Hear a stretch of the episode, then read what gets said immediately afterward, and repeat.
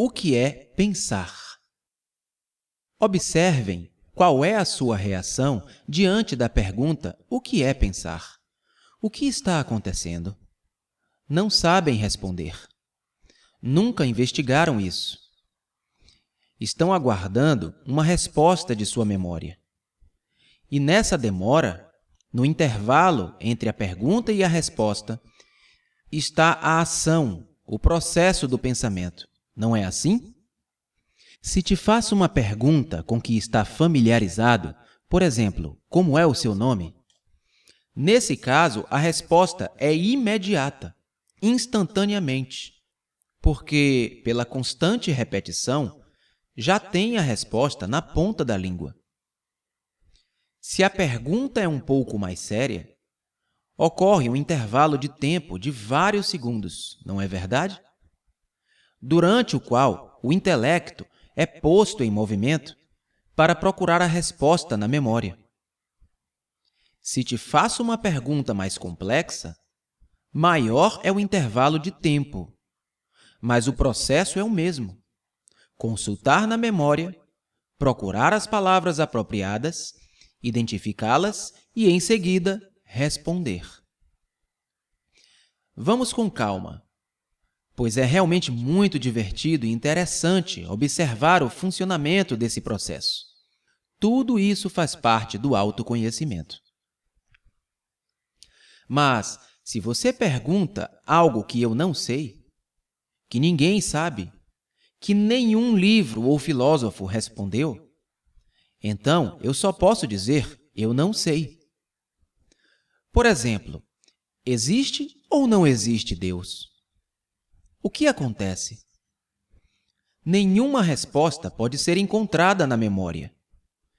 Embora te agrade crer, embora vocês foram condicionados e ensinados a crer, devem varrer essas ideias.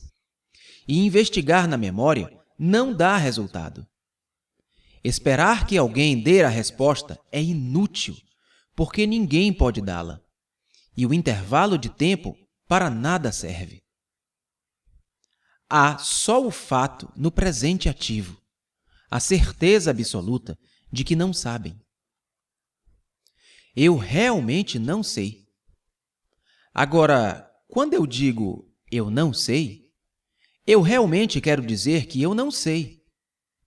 Isso quer dizer que eu não estou esperando por uma resposta, ou esperando que alguém me responda, ou procurando por uma resposta.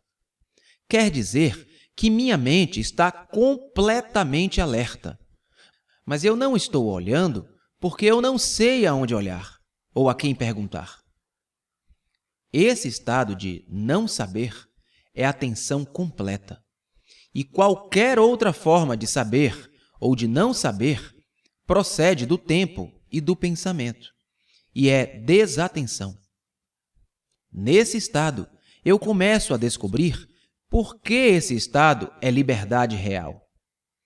Uma mente assim é uma mente religiosa, não mais procurando, não mais exigindo experiências.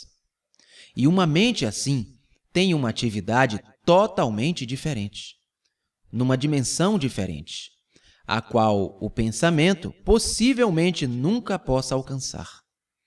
E somente uma mente assim, a mente religiosa, que pode saber algo além de todas as imaginações e estrutura de esperança do homem.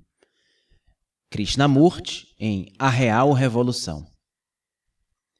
Agora, o que acontece quando estão na presença de um fato? Têm opiniões a respeito do fato ou simplesmente o observam? Se têm opiniões, juízos, avaliações acerca do fato, então não estão vendo. E não consegue ver porque entra em cena o tempo psicológico, pois sua opinião é produto do tempo, do ontem, de seus conhecimentos anteriores. O ver realmente está no presente ativo, e nesse ver não existe medo. Isso é um fato real. O experimentar de um fato real é que liberta do medo a consciência total. Krishnamurti em O Passo Decisivo.